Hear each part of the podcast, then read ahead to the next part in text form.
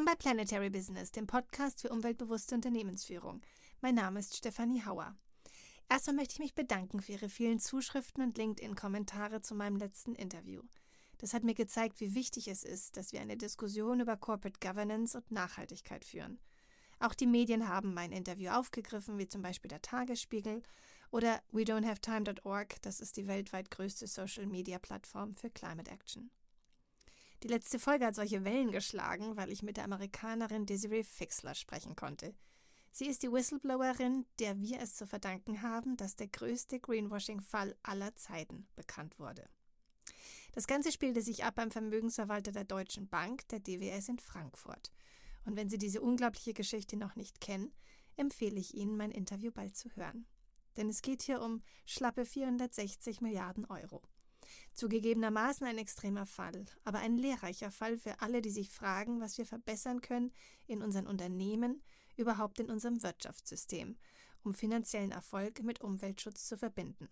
Daher habe ich Katharina von Frankenberg ins Studio eingeladen. Sie ist Corporate Governance Expertin bei Egon Zehnder und berät Firmen in Fragen der Führung sowie bei der Auswahl und Entwicklung von Personal. Herzlich willkommen. Herzlichen Dank, liebe Frau Hau. Ich freue mich sehr, hier zu sein mit Ihnen heute. Ich habe mit Desiree Fixler den Blick zurückgenommen. Jetzt möchte ich mit Ihnen den Blick nach vorne richten. Lassen Sie uns mal aus den Fehlern der anderen lernen und darüber nachdenken, wie muss Corporate Governance im Jahr 2023 aussehen. So eine Art Gebrauchsanleitung würde ich gern mit Ihnen erstellen. Aber erstmal klären wir für die Hörerinnen und Hörer, wer ist eigentlich Egon Zehnder? Ja, sehr gerne. Wir sind eine weltweit tätige und führende Personalberatung, die Unternehmen sowohl bei der Besetzung von Führungspositionen zur Seite steht, als auch Führungskräfte entwickelt und begleitet. Wir nennen das Leadership Advisory Services, die also breiter gehen als die reine Besetzung, weil es einfach wichtig ist, wie sich die Führungskräfte entwickeln, im Team aufstellen, um möglichst wirksam zu sein, weil der Kopf des Unternehmens das Unternehmen treibt, die Kultur prägt und die Kultur ein Stück weit irgendwann auch die Performance treibt. Der Volksmund sagt Headhunter. Ist das ein Begriff, mit dem Sie auch arbeiten? Nein, der ist in der Tat bei uns eher verpönt. Ah. Warum? Den dürfen wir gar nicht in den Mund nehmen. Ah, okay, erklären Sie. Weil wir nicht mit Köpfen handeln. Uns geht es nicht darum, eine kurzfristige Lösung zu erzielen, sondern tatsächlich nachhaltig auch wirksam zu sein. Sustainable Leadership ist auch ein Thema für uns, dass auf Dauer eine gute und sehr gute Lösung für das Unternehmen gefunden wird. Denn das Unternehmen kann sich nur so entwickeln, wie die Köpfe es oben anleiten. Und jetzt würde ich natürlich wahnsinnig gerne fragen, wen Sie in letzter Zeit so besetzt besetzt haben. Sie haben ja die Top-Positionen im Lande. Ich darf das gar nicht fragen, Sie dürfen gar nichts dazu sagen. Das ist leider so. Okay, gut. Dann muss ich mich an der Stelle zurückhalten. Wir haben ja genügend andere Themen, über die wir sprechen können. Sie haben darüber hinaus eine Initiative gegründet, um die Aufsichtsräte hier in Deutschland zu sensibilisieren auf das Thema Umweltschutz. Erzählen Sie mal. Ja, sehr gerne. Also, Egon Zehner selber ist schon seit vielen Jahren im Rahmen der Bordakademie aktiv. Das heißt, wir unterstützen Aufsichtsräte bei der Arbeit in den Aufsichtsräten und auch in diesen wiederum anzukommen und sich auszubilden. Das machen wir gemeinsam mit KPMG und McKinsey und haben dort einen Verein gegründet, die Board Academy. Und wir sind vor rund zweieinhalb Jahren angesprochen worden vom Rat für nachhaltige Entwicklung, ob wir eine weitere Kooperation eingehen gehen wollen. Und zwar hat damals das World Economic Forum eine Initiative gestartet, um das Thema Nachhaltigkeit und Klimaschutz insbesondere bei den Aufsichtsräten zu priorisieren und in der Diskussion voranzubringen. Und dann haben wir also vor, vor zweieinhalb Jahren eine Initiative, die, ist, äh, die Climate Governance Initiative des Chapter Germany, gegründet, zusammen mit dem Rat für nachhaltige Entwicklung der Bundesregierung und der ESMT Berlin, der Business School, und wir als Board Academy um den Aufsichtsräten insbesondere bei dem Thema Klimaschutz und Nachhaltigkeit. Also wir definieren unsere Initiative etwas breiter als Klimaschutz, ein Forum zu bieten, das Thema immer wieder zu priorisieren, sich fortzubilden, sich mit äh, Peers auszutauschen und die Chancen, die darin liegen, voranzubringen. Jetzt holen wir mal aus. Ich habe festgestellt, es gibt nicht viele Publikationen zu der Frage, welche Rolle der Aufsichtsrat auf dem Weg zur Nachhaltigkeit spielt. Das liegt wahrscheinlich auch daran, dass es im Wesentlichen nur in Deutschland diese Trennung gibt, diese strenge Aufsichtsrat und Vorstandstrennung. Können Sie uns vielleicht mal eine Einführung geben, was der Aufsichtsrat eigentlich für Aufgaben hat, welche Rolle er spielt. Ja, sehr gerne. Und da hole ich vielleicht tatsächlich kurz ja. ein bisschen aus, äh, weil wir in Deutschland das spezielle Konstrukt des sogenannten Two-Tier-Systems haben, also dieses zweistufigen Organs an der Spitze der Unternehmen. Und der Aufsichtsrat ist das Gremium, was den Vorstand beaufsichtigt und berät bei der Führung des Unternehmens. Das heißt, die Führung des Unternehmens und die Steuerung des Unternehmens obliegt des Vorstandes, einschließlich des Aufstellens der Strategie. Das ist anders in der Schweiz im Verwaltungsrat und in anderen Ländern. In Deutschland haben wir dieses Spezifikum, der Aufsichtsrat beaufsichtigt und berät. Das ist ganz wichtig zu verstehen, deswegen diese nachgeordnete Rolle. Er darf also Fragen stellen, aber er darf nicht anweisen. Genau, keine Anweisung und nur Geschäfte von grundlegender Bedeutung können einem Zustimmungsvorbehalt unterliegen. Und es ist tatsächlich das Thema der Nachhaltigkeit erst in der Neufassung des deutschen Corporate Governance Codexes in 22 aufgenommen worden. Frau von Frankenberg, ich habe noch nie etwas vorgelesen, aber jetzt ist es der Zeitpunkt, um in Planetary Business etwas vorzulesen, nämlich ein Auszug aus dem deutschen Corporate Governance Codex habe ich hier. Der ist im vergangenen Juli neu gemacht worden, weil sie festgestellt haben, die Nachhaltigkeit muss einen viel, viel größeren Stellenwert bekommen. Hier steht, die Aufgabe der Unternehmensführung ist es, die wirtschaftlichen, ökologischen und sozialen Ziele in einem ausgewogenen Verhältnis umzusetzen. Das finde ich allerhand, dass dieses Selbstverständnis jetzt da ist, dass man diese drei Punkte verbinden muss. Das ist die Unternehmensführung. Die Unternehmensführung, genau. Und dann steht da, der Aufsichtsrat soll überwachen, wie der Vorstand mit den Nachhaltigkeitsfragen umgeht. Um ihrer Aufgabe gerecht zu werden, benötigen die Aufsichtsräte eine entsprechende Nachhaltigkeitsexpertise. Soweit die Theorie. Wie sieht die Praxis aus? In der Praxis baut sich diese Expertise derzeit auf. Wie Sie gesagt haben, ist es ein neues Thema und dementsprechend gehen die Aufsichtsräte unterschiedlich damit um. Einige haben einzelne Aufsichtsratsmandate mit Nachhaltigkeitsexperten besetzt. Andere haben Nachhaltigkeitsausschüsse gebildet. Und andere sehen es explizit als gesamte Gremiumsaufgabe und Verantwortung, was, by the way, auch inzwischen kommen Understanding sozusagen ist, das allgemeine Verständnis. Es darf nicht wegdelegiert werden an Einzelne oder an den Ausschuss. Aber es ist dennoch relevant, je nach Unternehmen abzuschätzen, welcher Weg der richtige ist. Wie bekommt man das Thema Nachhaltigkeit auf die Agenda? Ist es über einzelne Experten, ist es über den Ausschuss oder das ganze Gremium, wo die Agenda sozusagen insbesondere vom Aufsichtsratsvorsitzenden gesetzt wird? In der EU wurde auch schon diskutiert, ob man sogar im Aufsichtsrat eine Person haben muss, die sich dem Thema widmet. Und da ist es die Frage, Sie haben eine begrenzte Anzahl an Gremiumsmitgliedern. Ja. Und Sie haben schon auf der Financial-Seite zum Beispiel zwei dezidierte Experten, weil das auch eine funktionale Expertise ist. Jetzt können wir diskutieren, ist Nachhaltigkeit eine funktionale Expertise oder ist es nicht ein strategischer Bestandteil und sollte in jeder Entscheidung enthalten sein? Vielleicht machen wir mal so ein Vorher-Nachher, wenn Sie mhm. uns beschreiben, wie traditionell im Aufsichtsrat das Miteinander stattfindet. Ja. Vielleicht auch ein paar Defizite und wie Sie sich das wünschen ab sofort, auch eben um Nachhaltigkeitsaspekte zu berücksichtigen. Ja, das, da sprechen Sie einen ganz interessanten Punkt an, weil wir in der Tat beobachten, dass sich die Arbeit des Aufsichtsrats verändert und man es im Grunde genommen in drei grobe Stadien unterteilen kann. Einmal den traditionellen, dann ein Stück weit schon veränderten funktionalen und dann den modernen Aufsichtsrat. Ja, was heißt das? Der traditionelle Aufsichtsrat ist einer, der sich sehr auf die Überwachung fokussiert der recht starr und recht formal miteinander umgeht, wo wenig Interaktion außerhalb der Sitzungen stattfindet und sehr sich an der Beschlussfassung orientiert. Eine Nachfolgeplanung des Aufsichtsrats und des Vorstandes, was ja auch eine essentielle Aufgabe des Aufsichtsrates ist, ist nicht allgemein diskutiert, sondern findet irgendwann statt, ist also nicht aktiv geplant. Also das sind so Merkmale, die wir sehen in einem recht starren traditionellen Aufsichtsrat. Es findet wenig freie Diskussion statt und ist geprägt von den Beiträgen Einzelner und weniger. Und wie ist traditionell die Bedeutung des Aufsichtsratsvorsitzenden im Vergleich zu den anderen Gremiumsmitgliedern? Diese Überwachungsaufgabe steht im Vordergrund und ist sehr stark dominiert vom Aufsichtsratsvorsitzenden. Von dieser einen Person. Ja. Mhm. Und dann kommen wir vielleicht zu dem eher funktionalen, so würde ich ihn einmal beschreiben, der schon etwas offener miteinander umgeht. Die Mitglieder auch außerhalb der Sitzung erste Diskussionen mal führen ähm, und Aktivitäten entfalten, die Vorlagen nicht nur beschlossen werden, sondern auch diskutiert werden. Die Nachfolgeplanung schon halb formalisiert sozusagen wird, eher immer noch in den Händen des Aufsichtsratsvorsitzenden und des CEOs, aber schon ein erster Austausch und eine erste proaktive Planung stattfindet. Ist das nicht selbstverständlich, dass der Aufsichtsrat immer so eine Art Schattenkabinett für den Vorstand haben muss? Kann ja sein, sagen wir mal, der CEO wird vom Bus überfahren. Man muss ja eigentlich immer jemanden in der Hinterhand haben. Oder passiert das doch nicht so geplant? Das ist leider nicht in allen Fällen vorhanden. Das ist aber ein ganz, ganz wesentlicher Punkt, der zunehmend Beachtung findet, aber tatsächlich erst im modernen Aufsichtsrat so richtig zu finden ist. Und nun beschreiben Sie den modernen, das Ideal, wo wir, wo wir alle hinwollen.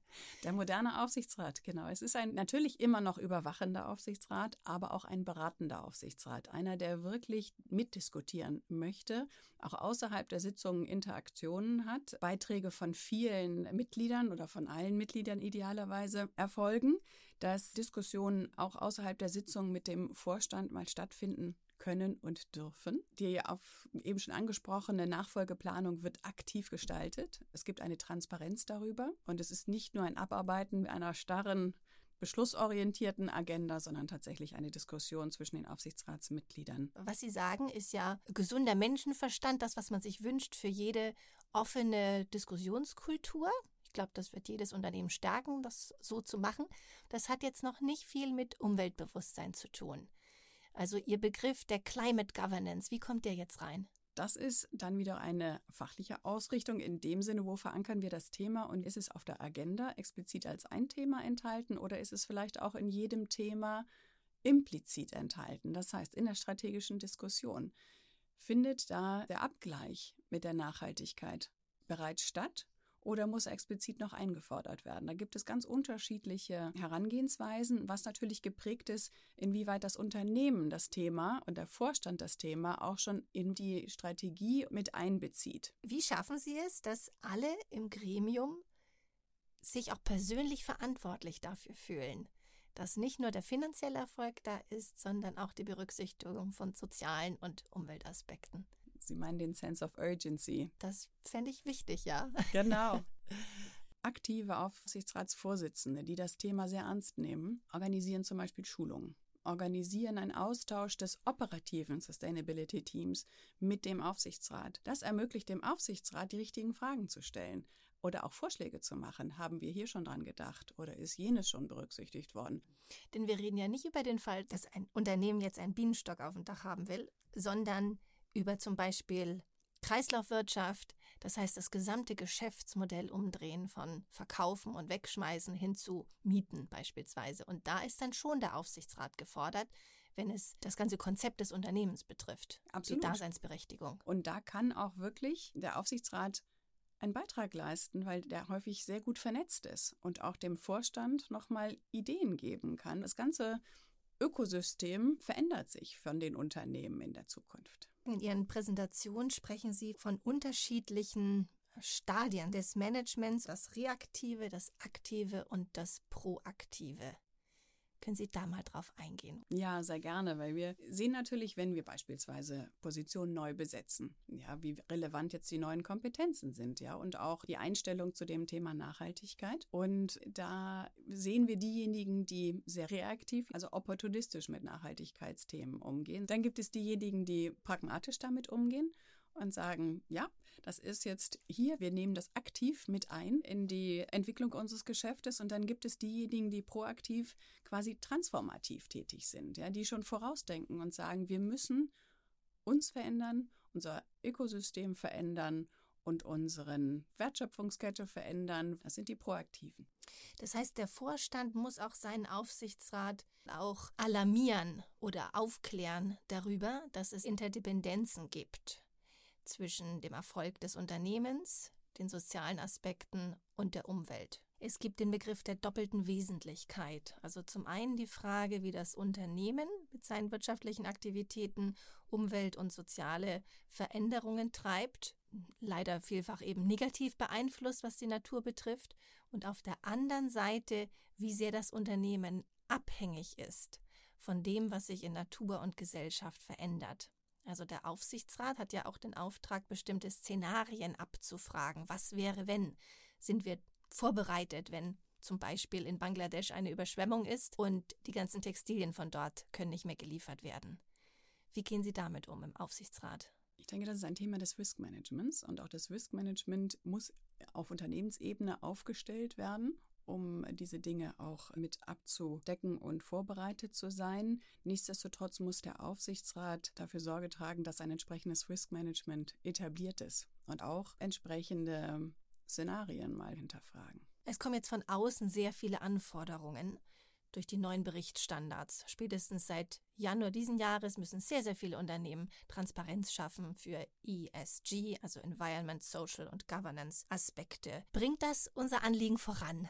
Oder ist das nur ein Monstrum von Regulatorik? Ja, die neue Regulatorik belastet massiv, aber rüttelt natürlich auf und zwingt die Unternehmen dazu, Ressourcen hier drauf zu allokieren. Und hilft vielleicht denjenigen, die es nicht schon intrinsisch verändern, sind Sie schon so weit, dass Sie sehen bei Firmen, dass es ihnen was bringt oder sind wir noch an der Stelle, dass es Sie erstmal beschäftigt? Ich würde sagen, wir sind tatsächlich noch in der Beschäftigungsphase, wo die Unternehmen wirklich stöhnen, weil einfach das äh, Verständnis noch gar nicht ausgeprägt da ist. Nichtsdestotrotz sehen wir auch schon, dass dadurch Diskussionen entstehen. In diesem neuen Berichtswesen da gibt es wie bisher in der guten alten Welt, weil die so eindimensional war, die finanziellen Kennzahlen, also wie viel Umsatz, wie viel Gewinn.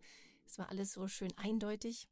Und jetzt haben wir die sogenannten Non-Financial KPIs, also ESG. Sie nennt die sogar Pre-Financials. Den Begriff fand ich sehr interessant. Sie müssen natürlich beweisen, dass eine Maßnahme, die im Moment gut ist für Gesellschaft und Umwelt, auf Dauer für das Unternehmen auch finanziell interessant ist. Und da haben wir diesen Konflikt, dass Firmen sehr stark kurzfristig denken müssen. Ja, manche diese großen Firmen müssen quartalsweise sogar berichten, wenn wir doch wissen, dass wir viele, viele Maßnahmen erst langfristig bewerten können und dann auch die Früchte äh, getragen werden können. Wie gehen wir damit um? Gerade im Aufsichtsrat, der ja für die langfristige Sicht verantwortlich ist. Da frage ich jetzt provokativ zurück, was ist heutzutage noch langfristig? Nichts ist linear und kann einge lockt werden und wird auf Dauer so funktionieren. Nein, auch jede positive Maßnahme hat irgendwo einen Nachteil und wir müssen immer, immer im Auge behalten, wann es gibt, wann die Balance da ist. Ich denke, Balance ist ein viel stärkerer Begriff, den wir hier eigentlich brauchen. Wir müssen schauen, dass es in die positive Richtung geht, langfristig, aber es wird nicht mehr linear bleiben. Wir kamen aus der Welt, wo es nur um Finanzen ging. Dann kam hinzu das Thema Klima. Das lässt sich auf den ersten Blick einfach darstellen mit Emissionen, die müssen reduziert werden und schon hat man seine Pflicht erfüllt. Jetzt wird es komplexer, jetzt reden wir nämlich über Natur. Die neuen Kennzahlen im Berichtswesen erwarten nicht nur Klimaberichte, sondern eben ein umfassendes Bild von dem Einfluss eines Unternehmens auf die Natur und umgekehrte Abhängigkeit von der Natur. Kommt da noch jemand mit? Eine wahnsinnige Herausforderung für die Unternehmen. Sie sind so beschäftigt immer noch dem, mit dem Thema Klima. Biodiversität ist noch mal weiter weg. Nichtsdestotrotz ist natürlich das ein extrem wichtiges Thema. Wir merken, dass es diskutiert wird, dass es auch bei den Aufsichtsräten diskutiert wird. Aber es wird noch mal schwieriger sein, dies wirklich mit so großer Priorität umzusetzen und die Veränderungen, die dafür erforderlich sind, durchzuführen. Aber es hat auch sehr viele Chancen. Also es entstehen völlig neue Märkte, es entsteht die Möglichkeit, neuer Marktführer zu sein auf diesen Gebieten. Ja, wir waren jetzt noch sehr in diesem Berichtswesen. Das soll ja im Grunde der Startschuss sein, um sich zu fragen, was kann ich Neues machen, wie kann ich neue Geschäftsmodelle entwickeln, wie kann ich nicht gegen die Natur arbeiten, sondern mit ihr. Und jetzt haben wir eben nicht nur das Berichtswesen, was neu eingefordert wird, sondern auch das Wirtschaften wird von den Policymakers, also von der EU, von der Bundesrepublik, gesteuert. Wir sehen, es gibt CO2-Bepreisung, es gibt das Lieferkettengesetz in Deutschland zunächst und ganz neu von der EU das Entwaldungsverbot. Also entlang der Lieferkette darf ich nicht mehr entwalden lassen. Hohe Strafen werden angedroht. Bis zu sechs Prozent des Umsatzes der gesamten Firma muss dann als Strafe bezahlt werden, wenn man nicht nachweisen kann, dass es keine Entwaldung gab, wenn das Gesetz so durchkommt. Dann reden wir doch mal bitte über Haftung. Inwiefern ist der Aufsichtsrat dafür haftbar, dass diese Gesetze eingehalten werden? Er muss nach gutem Wissen und Gewissen handeln dass alles berücksichtigt ist und ja. dass es ein adäquates Risikomanagement gibt, dass es adäquate Experten gibt, die das im Blick haben, dass die im Unternehmen vorhanden sind. Machen wir das Thema gerne noch größer. Wir haben äh, geopolitische Fragen, technologische Entwicklung, rechtliche Fragen. An welcher Stelle haftet der Aufsichtsrat? Oder was muss er alles wissen? Um das zu überblicken. Ich habe das Gefühl, das ist jeden Tag mehr und da ist eben dieses Umweltthema nur ein Beispiel davon. Und da machen Sie ein sehr gutes Feld auf. Die Anforderungen an die Aufsichtsräte wachsen enorm. Die Komplexität steigt enorm. Ist denn der Aufsichtsrat der versteckte Vorstand? Nein. Nach bestem Wissen und Gewissen muss er hinterfragen, was das Unternehmen unter Vorstand macht ob alles berücksichtigt ist, ob ein adäquates Risikosystem da ist. Wenn Sie jetzt sagen, der Aufsichtsrat müsste dieses alles im Detail kennen, dann bedarf es einer anderen Vergütung für Aufsichtsräte. Aha. Wird das diskutiert? Ich denke, wir sind kurz davor, dass es wieder diskutiert wird. Ja. In einzelnen Fällen kriegen wir es mit. Es wird immer wieder hinterfragt.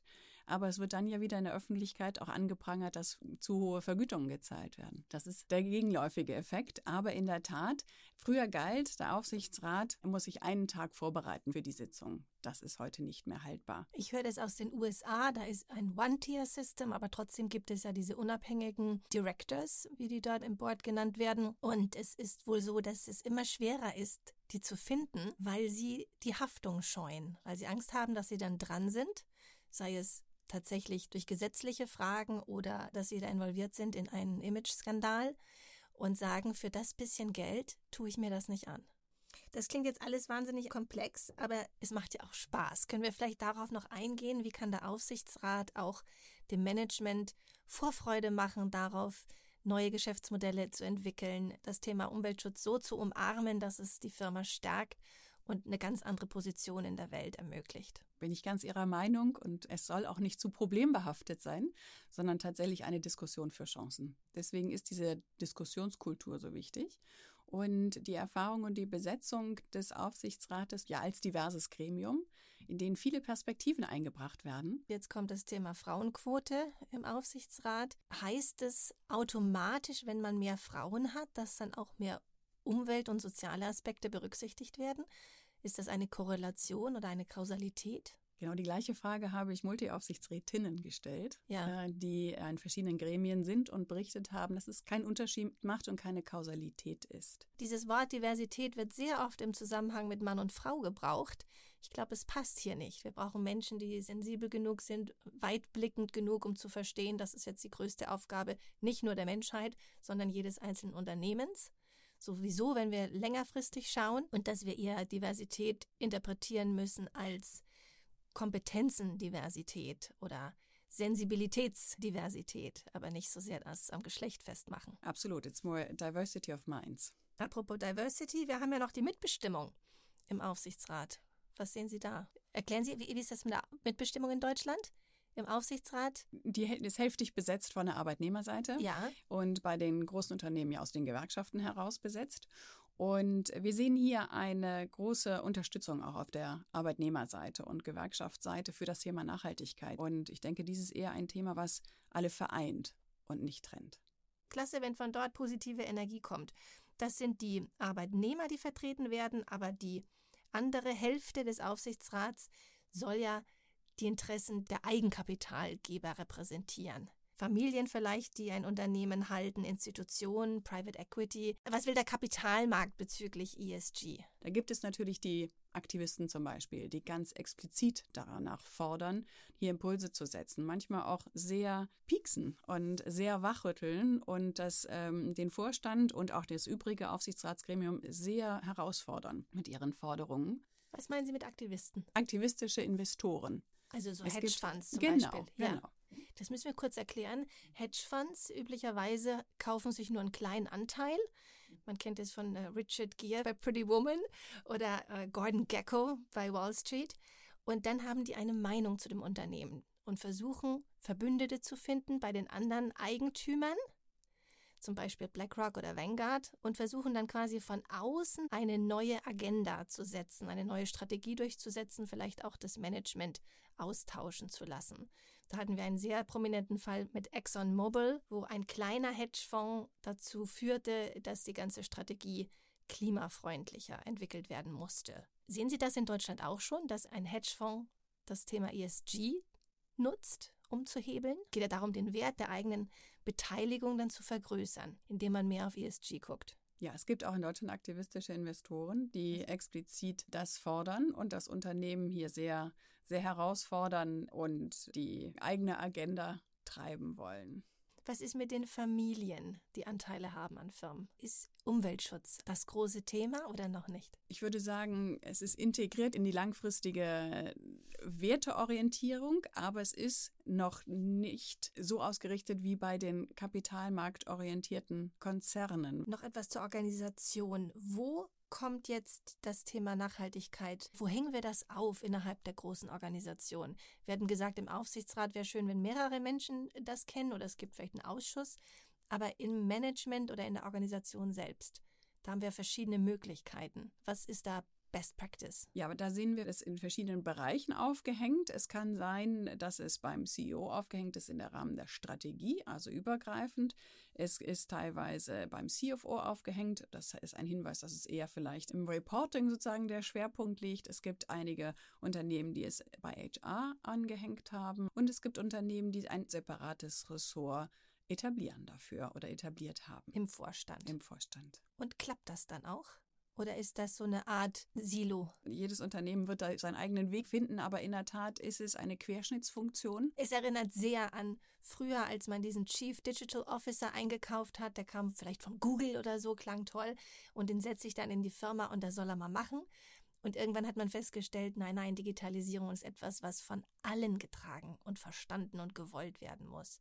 Können wir vielleicht diesen Prozess analog übertragen und ein bisschen beschleunigen? Ja, wir sollten daraus lernen und sehen, dass es nicht ein reines Silo ist, sondern dass es tatsächlich integriert ist und dass Entscheidungsprozesse ganz klar Sustainability mit beinhalten. Das muss integriert sein in Investitionsentscheidungen, in strategische Entwicklungen, in alle Bereiche, sowohl marktseitig als auch supply chain seitig als auch strategieseitig. Nun kann man sich diesen Superexperten ja nicht backen.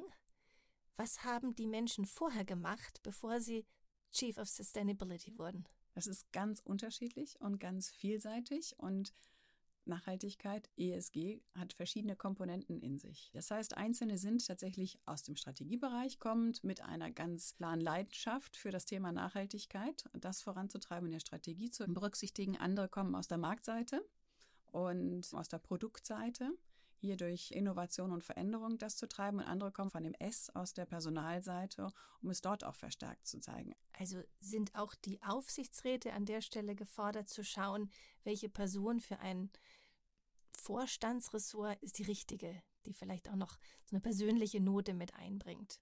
Absolut. Der Aufsichtsrat bestellt und entlässt die Vorstände. Das heißt, der Aufsichtsrat muss bei einer Vorstandsbesetzung sich genau überlegen, welche Kompetenzen brauchen wir, welches Ressort brauchen wir hier, aber auch, wer bringt die richtige Einstellung zum Thema Nachhaltigkeit mit und das richtige Potenzial und Potenzial heißt in diesem Sinne auch Motivation. Ja? Mhm. Wo mhm. bekommt mhm. jemand die Energie her? Ja, auch eine ja. gewisse Echtheit. Ja. Ich hatte hier genau an diesem Tisch mal Nanda Bergstein sitzen, die bei Chibo vor allen Dingen die S-Komponente getrieben hat und damit, was wir heute als Lieferkettengesetz kennen, mit ermöglicht hat, nämlich auch die Frage, wie werden die Mitarbeiter in Bangladesch in der Textilindustrie behandelt. Und sie hat da noch viele andere Großkonzerne im Modebereich für sich gewonnen, um da die Arbeitsbedingungen zu verbessern. Und Nanda Bergstein hat einen indischen Hintergrund. Ja, also das ist eine Frau, der glauben Sie das auch, dass sie für diese Gesellschaft in Asien sich stark macht.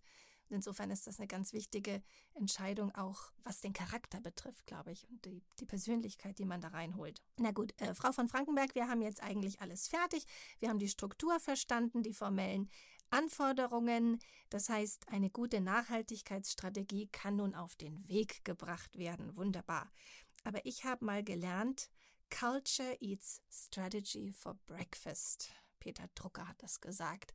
Er meint also, Sie können alles vergessen, Ihre tolle Struktur und Ihre tolle Strategie, wenn Sie nicht die Kultur genau anschauen und verbessern. Brauchen wir denn, nach allem, was Sie jetzt gesagt haben, eine grundsätzlich neue Führungsphilosophie, ein neues Miteinander? Wir brauchen hier eine Weiterentwicklung der Führungsphilosophie und des Führungsverhaltens und eine Weiterentwicklung der Führungskräfte. Die Führungskraft muss mit Veränderung umgehen und muss immer wieder in neuen Szenarien denken, führen. Und wie Sie eben gerade schon sagten, Glaubwürdigkeit ist ein großes Thema. Und wann sind Führungskräfte glaubwürdig? Wenn sie ganz bei sich sind und wenn sie sehr auch selbst reflektiert, authentisch führen und das erfordert eine Weiterentwicklung und eine Beschäftigung mit sich selber, um weiter zu wachsen und anpassungsfähig zu sein. Das sind große Worte. Also Sie fordern nicht nur fachliche Weiterentwicklung, sondern eine Selbstreflexion. Wir sprechen hier über Menschen, die ja an sich schon voll ausgelastet sind mit ihrem Tagesgeschäft. Wie sollen die jetzt auch noch über sich selbst nachdenken? Die sind ja eher die Getriebenen, als dass sie für sich entscheiden können, wer möchte ich sein. Aber wenn sie getrieben sind, dann entscheiden sie möglicherweise auch nicht mehr richtig. Das heißt, wir müssen hier einen Schritt zurücktreten und sagen, das, was uns hierher gebracht hat, bringt uns aber nicht mehr zu dem nächsten Ziel und bringt uns nicht mehr zu dem, was wir jetzt noch erreichen wollen. Das heißt, wir müssen einmal überdenken und durch dieses Überdenken uns neue Kapazitäten verschaffen, eigene innere Freiheiten auch verschaffen, um nicht mehr der Getriebene oder die Getriebene zu sein. Können Sie da von Egon Zehnder aus helfen? Haben Sie da Methoden? Absolut, wir sprechen da von einer Weiterentwicklung von der Horizontal Development, also einem Aufbau von Werkzeugkasten, Methoden, Skills und so weiter hin zu einem Vertical Development der Führungskräfte. Das heißt auch einem Beschäftigen mit sich selber, einem Wahrnehmen und Reflexion. Das, was bisher die Menschen sehr, sehr erfolgreich gemacht hat, bringt sie irgendwann zu einer Grenze. Und diese Grenze wahrzunehmen, führt zu einer Authentizität und einem zusätzlichen Entscheidungsfreiraum für die Person. Das möchte ich noch genauer wissen. Das äh, klingt sehr logisch, aber äh, das ist die große Challenge. Ich meine, wir reden ja über Menschen, die sehr auch mit sich zufrieden sind. Wie bringen Sie die dazu, von außen auf sich selbst zu schauen und, und sich selbst in Frage zu stellen? Wir haben hierfür ein Programm entwickelt, was wir Leadership Immersion nennen, wo wirklich. Also eintauchen? Eintauchen, genau, wo die Führungskraft sich tatsächlich mal eine Woche herauszieht aus dem täglichen Geschäft und sich mit sich selber und den eigenen Aufgaben, der, dem eigenen Selbstverständnis, der Identität und auch den eigenen Glaubenssätzen beschäftigt. Diese Glaubenssätze treiben uns im täglichen. Sie helfen uns, dass wir schnell entscheiden können, schnell reagieren können. Aber solange wir sie nicht kennen, können wir auch nicht unabhängig davon entscheiden. Und diese Führungskräfte tauchen eine Woche sozusagen ab und in sich ein und kommen mit einem anderen Blick auf sich selber nach dieser Woche wieder, tauchen sie wieder auf und überdenken die Führungskultur. Also auch so ein bisschen, sei du selbst der Wandel, den du sehen willst für die Welt. Sie können ja als Führungskraft eigentlich die anderen nicht verändern. Sie können ja auch die nicht zwingen, etwas zu wollen, aber sie können sich selbst verändern. Und in dem Moment, wo eine Person, ein Element im System sich verändert, verändert sich das ganze System.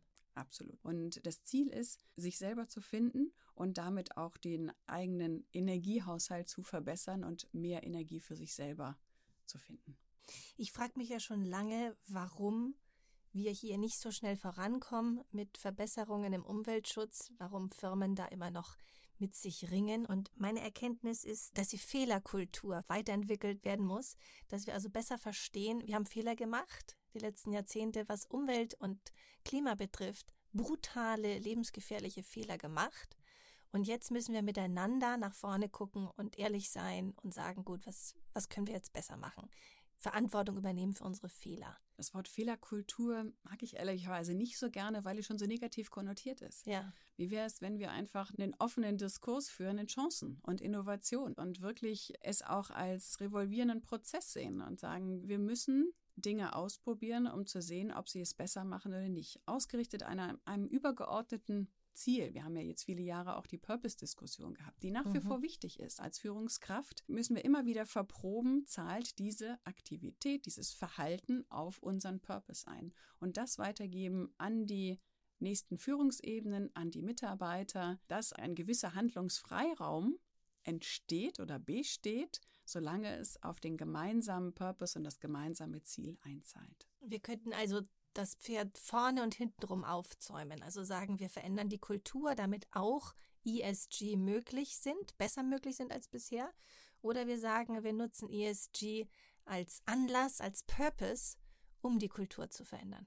Ja, es kann ein Trigger sein, ein Impuls ja. für Veränderung, aber es wird sich nicht verändern, wenn nicht eine offene Kultur entstanden ist. So, und Sie haben nun die Entscheidungsmacht und Sie begleiten die Firmen dabei, die richtigen Personen zu identifizieren, die, die das können. Wir haben hier von sehr, sehr hohen Ansprüchen äh, geredet, äh, fachlich, aber eben auch diese Charakterstärke. Und der Fall DWS aus der letzten Folge ist ja im Wesentlichen ein Beispiel für Schwäche im Sinne von Moral, Integrität, Charakter. Hier ging es ja nicht um fachliche Fragen. Wie identifizieren Sie einen Kandidaten, der die Charakterstärke mitbringt, die wir jetzt brauchen? Also wie können Sie auch kategorisieren, in welcher Kultur diese Person erfolgreich sein wird und wie viel Kraft sie hat, die Kultur in eine bestimmte Richtung zu drehen? Wie fragen Sie sowas ab? Das ist eine jahrelange Erfahrung. Es gibt auch verschiedene äh, psychologische Verfahren, die man Aha. anwenden kann. Es gibt ganz dezidierte Fragemöglichkeiten, die man anwenden kann. Nun hat man also diese Person geholt und jetzt wird viel gesprochen über Incentivierung. Also bekommen die Menschen, die für Nachhaltigkeit verantwortlich sind, auch ESG-basiert ihre Boni. Alle Mitarbeiter bei Covestro beispielsweise bekommen abhängig von der Erreichung ihrer Klimaziele Geld. Ist das die richtige Vorgehensweise aus Ihrer Erfahrung? Ich denke, wir sind da noch ganz am Anfang von einer Incentivierungsstruktur, wie sie vielleicht irgendwann dann mal richtig ist, weil die zugrunde liegenden Daten noch gar nicht vollständig vorhanden sind dadurch, dass das Thema insgesamt noch ein recht neues ist, müssen wir auch uns bewusst sein, dass immer noch viel mit Annahmen gearbeitet wird, Datentransparenz erst über die Zeit entstehen wird, Vergleichbarkeiten entstehen werden. Das heißt, auch Incentivierungsprogramme sind noch relativ rudimentär. Und vielleicht führt es dazu, dass Manager und Managerinnen gerade auf kurzfristige Ergebnisse schauen und getrimmt werden. Wir haben ja auch immer festgestellt, Nachhaltigkeit ist etwas, was sich zum Teil nach ganz langer Zeit erst bemerkbar macht. Und da braucht man sehr langen Atem. Also sind die Incentivierungen ja eigentlich kontrainduziert. Ich glaube, da müssen wir noch viel, viel lernen und es feiner herausarbeiten über die Jahre. Okay, also sehr viel zu tun für die Firmen jetzt. Absolut. Jetzt möchte ich doch noch fragen im Auftrag meiner Hörerinnen und Hörer, die von Ihnen Karrieretipps haben wollen. Wie wird man nun Aufsichtsrat? Dafür gibt es ja nicht so die klassischen Wege, oder? Früher gab es das Old Boys Network oder das ja. äh, bekannte Adressbuch, äh, in das man irgendwie über Vernetzung sozusagen reinkommen musste. Friends of Friends. Genau. Heutzutage würde ich sagen, gehen viele Besetzungen tatsächlich über offizielle Prozesse. Das heißt, Personalberater sind eingebunden, sodass die Sichtbarkeit bei den Personalberatern hilft, um als Kandidat angesprochen werden zu können. Und was muss man da mitbringen? Der klassische Aufsichtsrat war ja immer der männliche Ex-CEO, der jetzt noch so ein bisschen beratend tätig sein will.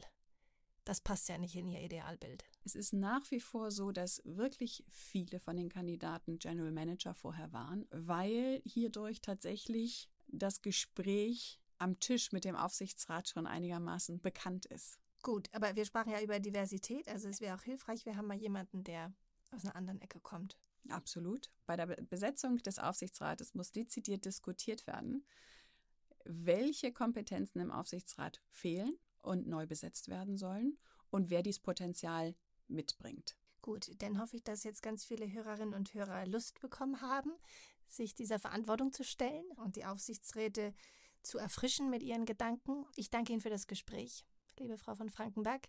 Wir haben jetzt viel zu tun in der Wirtschaft. Ich fasse mal zusammen, um bei ESG und Umweltschutz voranzukommen, müssen wir an die Kultur ran der Firmen und an die Kultur des Aufsichtsrates. Und das wird dann aber die Organisation sehr viel widerstandsfähiger machen und noch erfolgreicher als bisher. Ich wünsche Ihnen weiterhin viel Freude, damit dass Sie die Fahne hochhalten für Nachhaltigkeit in der deutschen Wirtschaft. Danke, dass Sie hier waren. Ich danke Ihnen sehr, Frau Hauer. Schön, dass Sie sich für umweltbewusste Unternehmensführung interessieren. Planetary Business ist ein unabhängiger Podcast und nicht werbefinanziert. Wenn Sie uns unterstützen wollen, empfehlen Sie uns gerne weiter und bewerten Sie uns auf Spotify oder Apple Podcasts. Möchten Sie mit uns gemeinsam nach Wegen suchen, um Ihr Unternehmen nachhaltig zu transformieren? Dann schreiben Sie uns unter mail at planetary-business.org.